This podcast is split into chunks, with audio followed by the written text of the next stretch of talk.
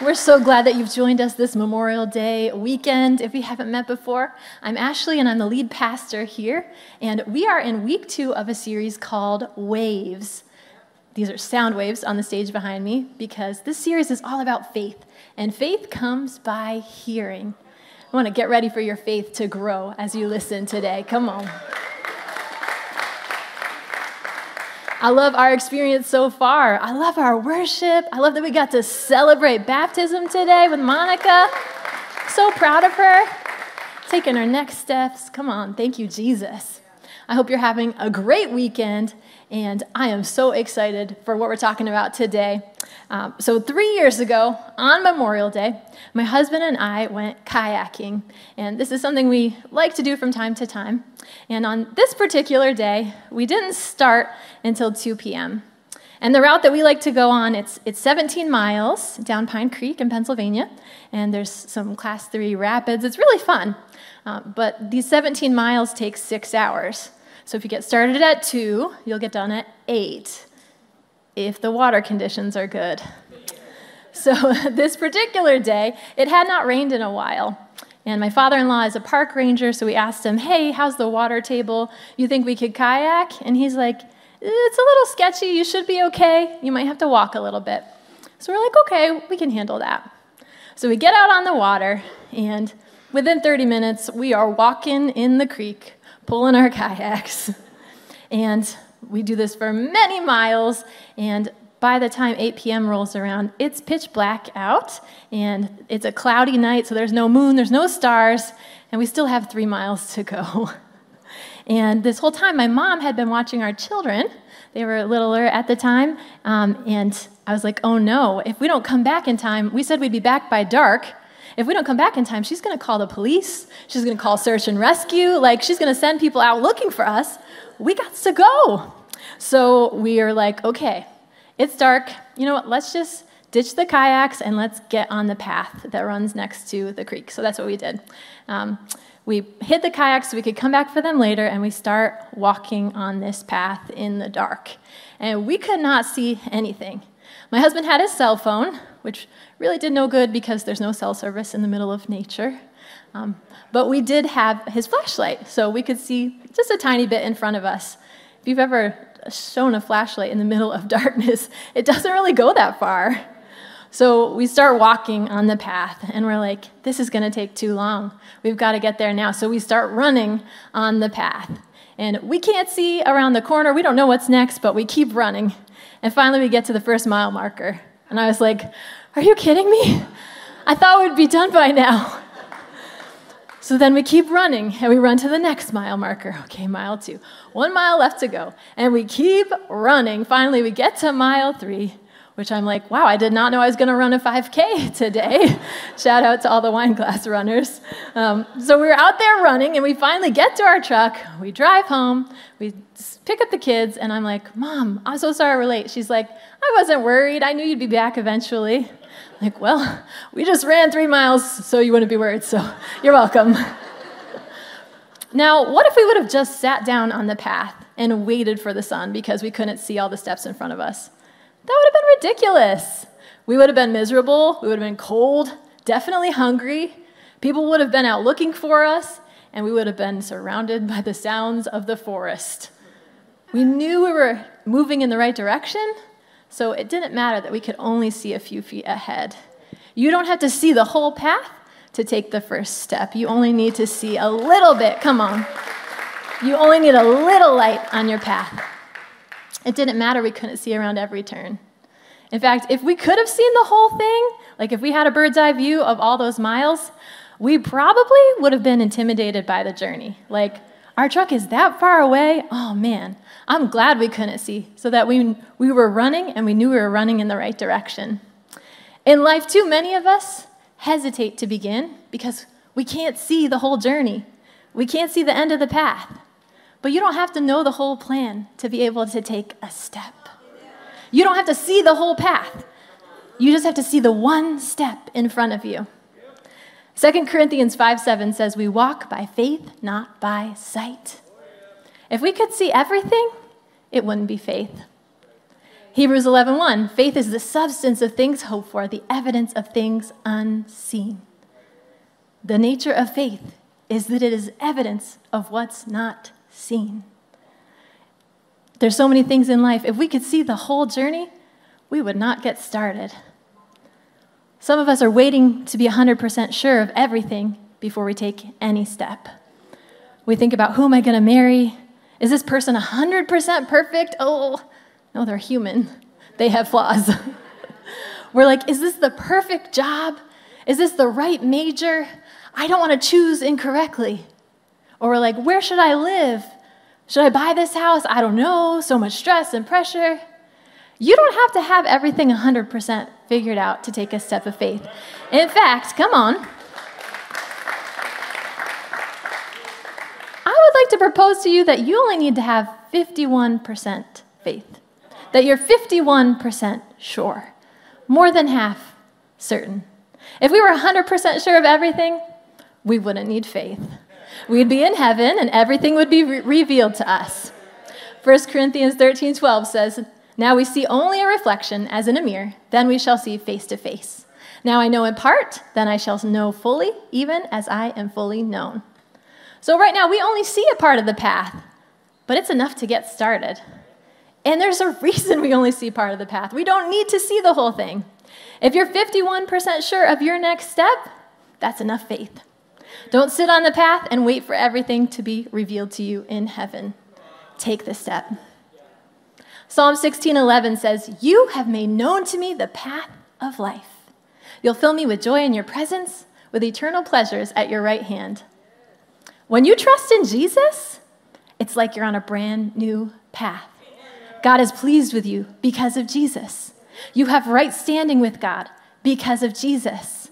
You're already on the path of life. Take the step. Rest in the identity that you have because of Jesus and walk confidently and joyfully on your path. Come on, you're on the path. Take the step. Psalm 37 23 says, The Lord makes firm the steps of the one who delights in him. So your steps on that path, they're on a firm foundation. He keeps your foot from slipping. You take a step, and he makes it firm. He directs and He protects you on the path as you delight in Him. I love that part of the verse. He makes firm our steps of the one who delights in Him. Do you know God wants us to delight in Him? He's amazing. If your next step lines up with God's word, Psalm 119, 105, and 133 says, Your word is a light to my path, just like that flashlight, a light to my path. Direct my footsteps according to your word. Let no sin rule over me. His word lights up your path, and no place that you miss the mark can keep you stuck on the path. Sometimes we're waiting to hear from God, and God's like, I already spoke to you. You have the Bible. He's already given us His word. We're like, I don't know. I think I should just pray about it. You know, it sounds really spiritual. But when we pray about something that He already said, we're just delaying our journey. We're later and later on the path. For example, if you know that you've trusted in Jesus and you're ready to get baptized, baptism is your next step, the Bible says. No matter how old or how young you are, you don't have to pray about it. God says it, you can take that step confidently. Come on. I've never met anyone who's taken a step of faith and regretted it. And I doubt you have either. When we take a step of faith, we're confident. Romans 8 15, 16 says, this resurrection life you receive from God is not a timid, grave tending life, it's adventurously expectant. Greeting God with a childlike, What's next, Papa? God's Spirit touches our spirits and confirms who we are. We know who He is, and we know who we are Father and children. I love this. Our life is not a timid life of standing still and waiting for heaven. It's an adventure with God, it's a faith adventure. And on an adventure, you don't know 100% what's going to happen. That's what makes it exciting. Thank you, Jesus. Come on. And it's an adventure with God. We can trust Him to guide us. It's like a child trusts their parents. Whenever I have my kids in the car, they ask me, Where are we going, Mom? And I tell them, and they're excited. They're like, let's go, I trust you. When our kids take their first steps, they step into our waiting arms. They trust that we will be with them as they walk, we'll catch them when they stumble, and we will celebrate their baby steps. Children trust because they have no past experiences that have taught them to be afraid. They might fall down a lot, but they keep looking at their parents and they keep stepping forward. Come on. They keep stepping forward, forward in faith. They have no conditions on their trust like we do. They have no preconceived notions. They don't argue. They don't have logic in that's standing in their way. And this is how God wants us to approach Him not holding back, completely vulnerable, completely trusting, arms open like a child. Where are you trusting God like that? Where are you trusting Him to catch you? Where are you trusting Him for your next step where you don't know everything that's going to happen, but you're trusting Him by faith? Jesus said in Matthew 18 4, Anyone who becomes as humble as this little child is the greatest in the kingdom of heaven. If you want to be great, be humble like a child. And being humble just means being fully dependent on God. Not self reliant, but God reliant. Come on, and the child in this verse is talking about it saying anyone under seven. So a child who just doesn't know any better yet, before we learn better, before we know better, before we know what we're doing, where we just trust, and when we really know how to dream. My son Ryder is four, and he was telling me the other day he wants to go to the moon one day. He doesn't know that only 1% of people who apply to NASA's space program get accepted. He doesn't know that only 12 people in history have been to the moon and walked on it. He doesn't know that there's not like weekly trips to the moon. It doesn't happen that often. Now, maybe he won't go to the moon when he grows up, but right now, I love encouraging him to dream big. Come on. Now, I do need to say with this obviously, don't lie to your kids. If they're like, I want to be a singer when I grow up, and they're 15 and they can't sing, just tell them the truth, okay? Love them enough to do that. If your kids want to date someone, if your grown child's like, oh, I'm in love with this person, but they don't give me the time of day. In fact, they don't even like me. In fact, they told me to stay away. Don't encourage them to keep pursuing that person, okay? But if it's something that could happen with ridiculous faith, then believe big. We love to dream, but if we don't take steps of faith towards those dreams, we'll be stuck on our path. A dream remains a dream until you pursue it during your daily life. The daily things that you do, they determine whether your dreams become a reality. Dreams seem impossible until they're not. Imagine it's 1979 and I come up to you and I'm like, one day there's going to be this device that you can put in your pocket and you can use it to call anyone. In fact, you can use it to take pictures of people. It's like a camera as well. You can use it to send email. I mean, you don't know what that is yet, but you can do so many things with it. It's going to be called a cell phone. You're going to be like, mm, I don't know if I believe that. Or imagine it's in the deep south in the 1950s and 60s. Martin Luther King his dream of a future in which people were not judged by the color of their skin, but by the content of their character, it seemed impossible given the state of our nation. You look around and churches were segregated, but he believed anyway. I love that we are living in his dream realized at Hope Church. Come on. That we have every tribe, every tongue, every nation, that we are multicultural. Come on. Imagine it's 1899 you're getting ready to get on a train to go see your cousin across the country.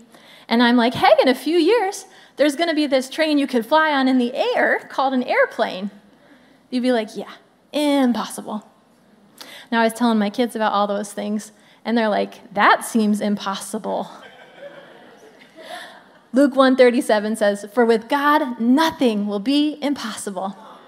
And then Mark 9:23, anything is possible if a person believes. Nothing is impossible with God, and anything is possible to those who believe. I want to ask you today what's impossible or illogical or hard to imagine for your life? What have you labeled impossible? What have you put in a box and put up on a shelf and said, that can't happen? Forgiving the person who hurt you? Maybe paying off your six figure mortgage? Maybe being sober for 10 years when you're like, I can't even imagine being sober for a day. What's impossible? Your entire family trusting in Jesus? Your mom being healed of cancer? Or finding out that you're pregnant after years of infertility? It's only impossible until it happens, and nothing is impossible with God. Come on. And every big dream starts with a small step. But we get frustrated with the small step. We get frustrated when we haven't arrived. We get frustrated in our humanity, in our limitations. But God doesn't. He says in Zechariah 4:10, "Do not despise this small beginning, for the eyes of the Lord rejoice to see the work begin." God loves small starts. He rejoices at small beginnings. Like we rejoice when our kids take baby steps. They take a half a step and we get out our phone. We're like, this is amazing. It's life changing. No one's ever taken a step before in the history of humanity. Get in here, everybody. We're so proud of them. And we should be. We celebrate them. But when was the last time that you celebrated a step that you took? What if the next time you start something, you celebrate the start, not just the dream realized? God loves acts of faith. Come on. God loves small starts. So let's start small and celebrate. Start small. One of our teenagers was sharing this week how they started to tithe, and everyone at their work got a raise this week, too. We celebrate their small start. Come on. Start small. Maybe the next time you and your spouse are having a really intense discussion, instead of falling into the pattern that you always do, you stop and pray together because it's hard to fight with each other when you're also talking to Jesus. Celebrate that small start. Start small. It could be being obedient to the small voice that you hear in your head in the line at the drive through saying, pay for their food and invite them to Hope Church. Celebrate that step. Start small. Apply to night school and celebrate just the application part, not even getting in. Celebrate your small start.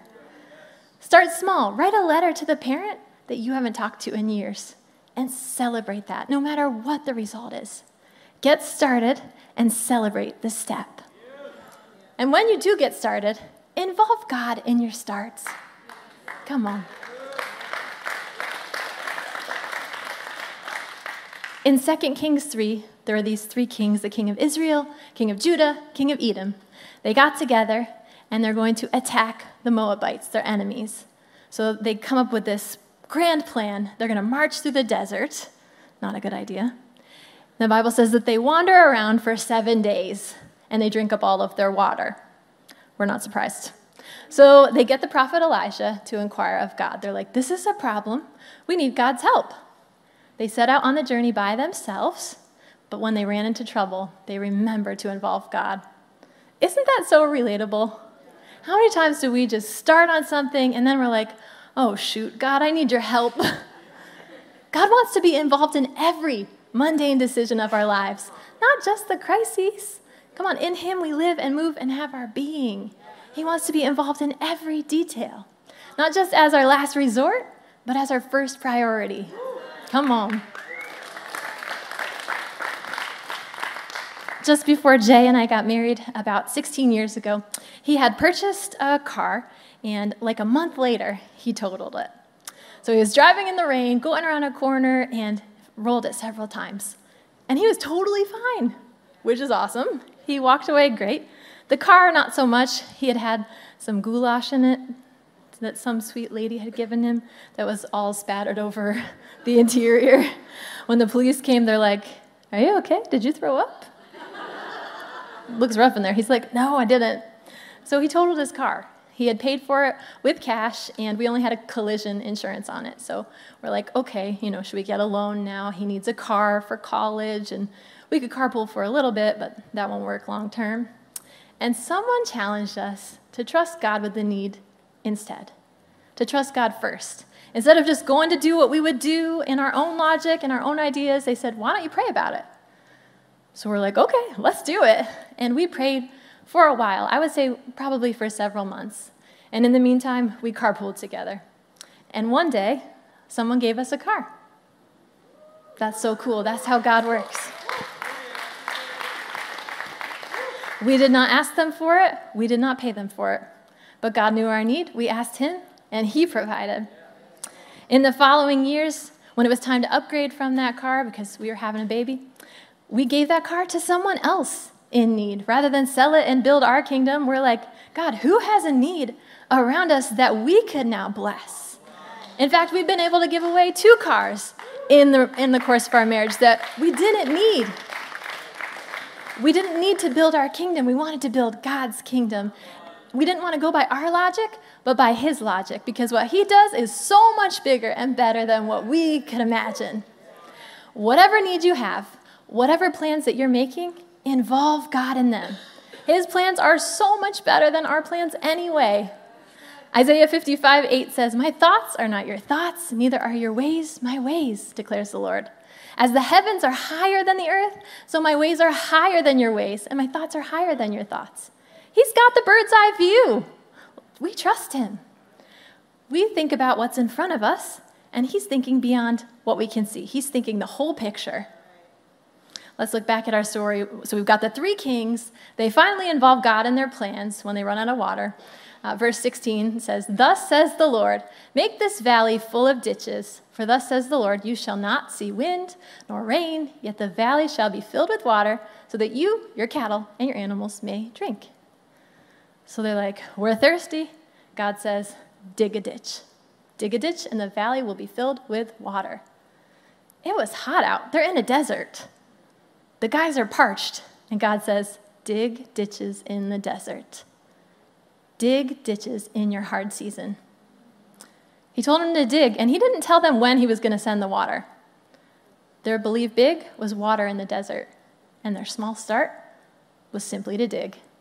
Dig the ditch so you can receive the water. God wants to expand your capacity so that you can receive what he has for you.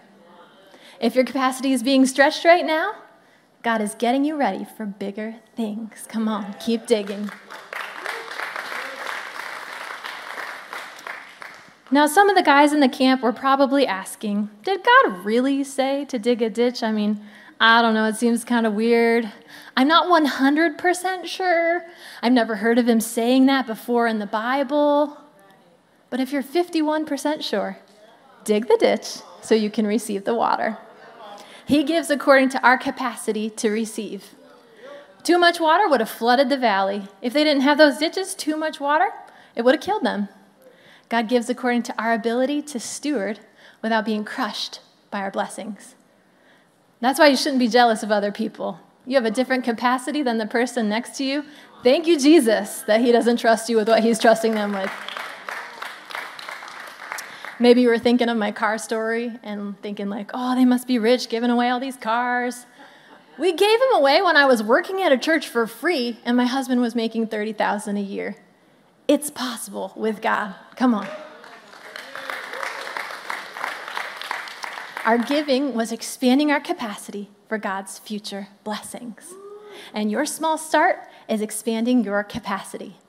Dig the ditches so that you can receive the water. God can't fill a ditch that's already full. He can't fill a ditch that's already maxed out. He can't give you more when you're already stressed about your kids and your job and everything He's blessed you with. He can't meet a need that you already met on your own. Create space for Him by digging ditches. Right now, God is expanding my capacity as your leader. I'm digging ditches by seeking mentors and reading books and being stretched, believing big and starting small. Come on. I am believing for God to do the impossible at our church that I cannot do, but I am doing the small start that I can do. Maybe in your marriage, it's time to dig ditches. Maybe you've been talking about going to couples counseling for a long time. Dig the ditch. This is your week. Take the step. You don't have to see the whole path to take the step. In your singleness, it's time to dig ditches. Enjoy the character work that God is doing in you during this season and partner with Him to address the things that He wants to work in you. Dig the ditch that you can dig. At work, are you so busy that even if God gave you a promotion, you wouldn't be able to enjoy your life? Dig the ditch and set the boundaries in your schedule to prepare for what you've been praying for. What ditch and what small step have you been putting off that you can start today? That you can start this Memorial Day weekend? Let's hop back over to 2 Kings 3:18. The prophet's like, "Dig the ditches, God will send the water." And then verse 18, "This is a simple matter in the sight of the Lord. He will also he will also deliver the Moabites into your hand." Come on.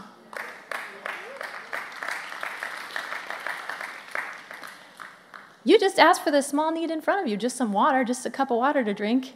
But God's like, I'll do that, and I'm going to take care of your really big problem with the Moabites too. We think so small. We think, how can I get by? But that's not how God thinks. Remember, His ways are not our ways, His thoughts are not our thoughts. We're obsessing over the next step. I don't know if I should step. God's looking at the end from the beginning. He sees every step out in front of us.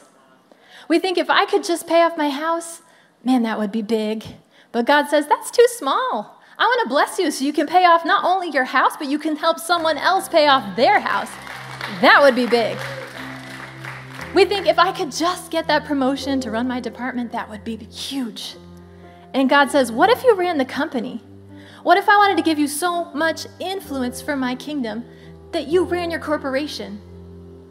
We think if I could just beat this illness, if I could just have one day without pain. God says, not only are you going to get back on your feet, but you're going to feel better than you've ever felt. Even if you don't see a way, God has a way. You're on the path when you know Jesus. Don't stop. Don't give up. Keep going and trusting with childlike faith each step in front of you. God did not create you to live a little life of little goals, little dreams, and little passions. He thinks big. We think if I can just get through this week, I'll be happy. If I can just get to Memorial Day, then I'll be happy. As long as my kids grow up and are productive citizens, I'll be happy. If I can just get this one contract, I'll be set for life. But God is not a get by God. He wants you to thrive. He wants your life to overflow, to impact the people around you. Come on. This isn't just positive thinking, this is the Bible. It begins with small, faithful starts, next steps on your path. It begins with making your mortgage payments on time and then paying on the principal. It begins with being wholehearted at work. It begins with taking the supplements that keep you healthy or being present with your kids instead of on your phone. So the Israelites, they're digging the ditches, they're doing their small start. They're not waiting for God to bring the water, they're doing what He told them to do. They didn't sit down and just wait for the sun to rise. 2 Kings 3:20 says, "It happened in the morning when the grain offering was offered that suddenly water came by the way of Edom and the land was filled with water." I love this. God provided the water. The grain offering that they're talking about here, that was the worship offering. So in the morning, when the people were worshiping, God was filling the land with water. God met the need while they worshiped, while they worshiped in the desert, while they worshiped and they couldn't see what God was going to do. They were trusting Him in faith and worshiping while they waited. He responded to their worship. He was working while they were worshiping. We're going to talk about that next week. I hope you can join us for week three of Waves. It's going to be so good. Our next verse, 2 Kings 3.22 says, They rose up early in the morning and the sun was shining on the water. And the Moabites saw the water on the other side as red as blood. So the sunrise is a, it's a red sun, and the water looks like blood. Verse 23, they said, This is blood. The kings have surely struck swords and killed one another. Now therefore, Moab, to the spoil! So when they came to the camp of Israel, Israel rose up and attacked the Moabites, so they fled before them, and they entered their land, killing the Moabites. killing their enemy.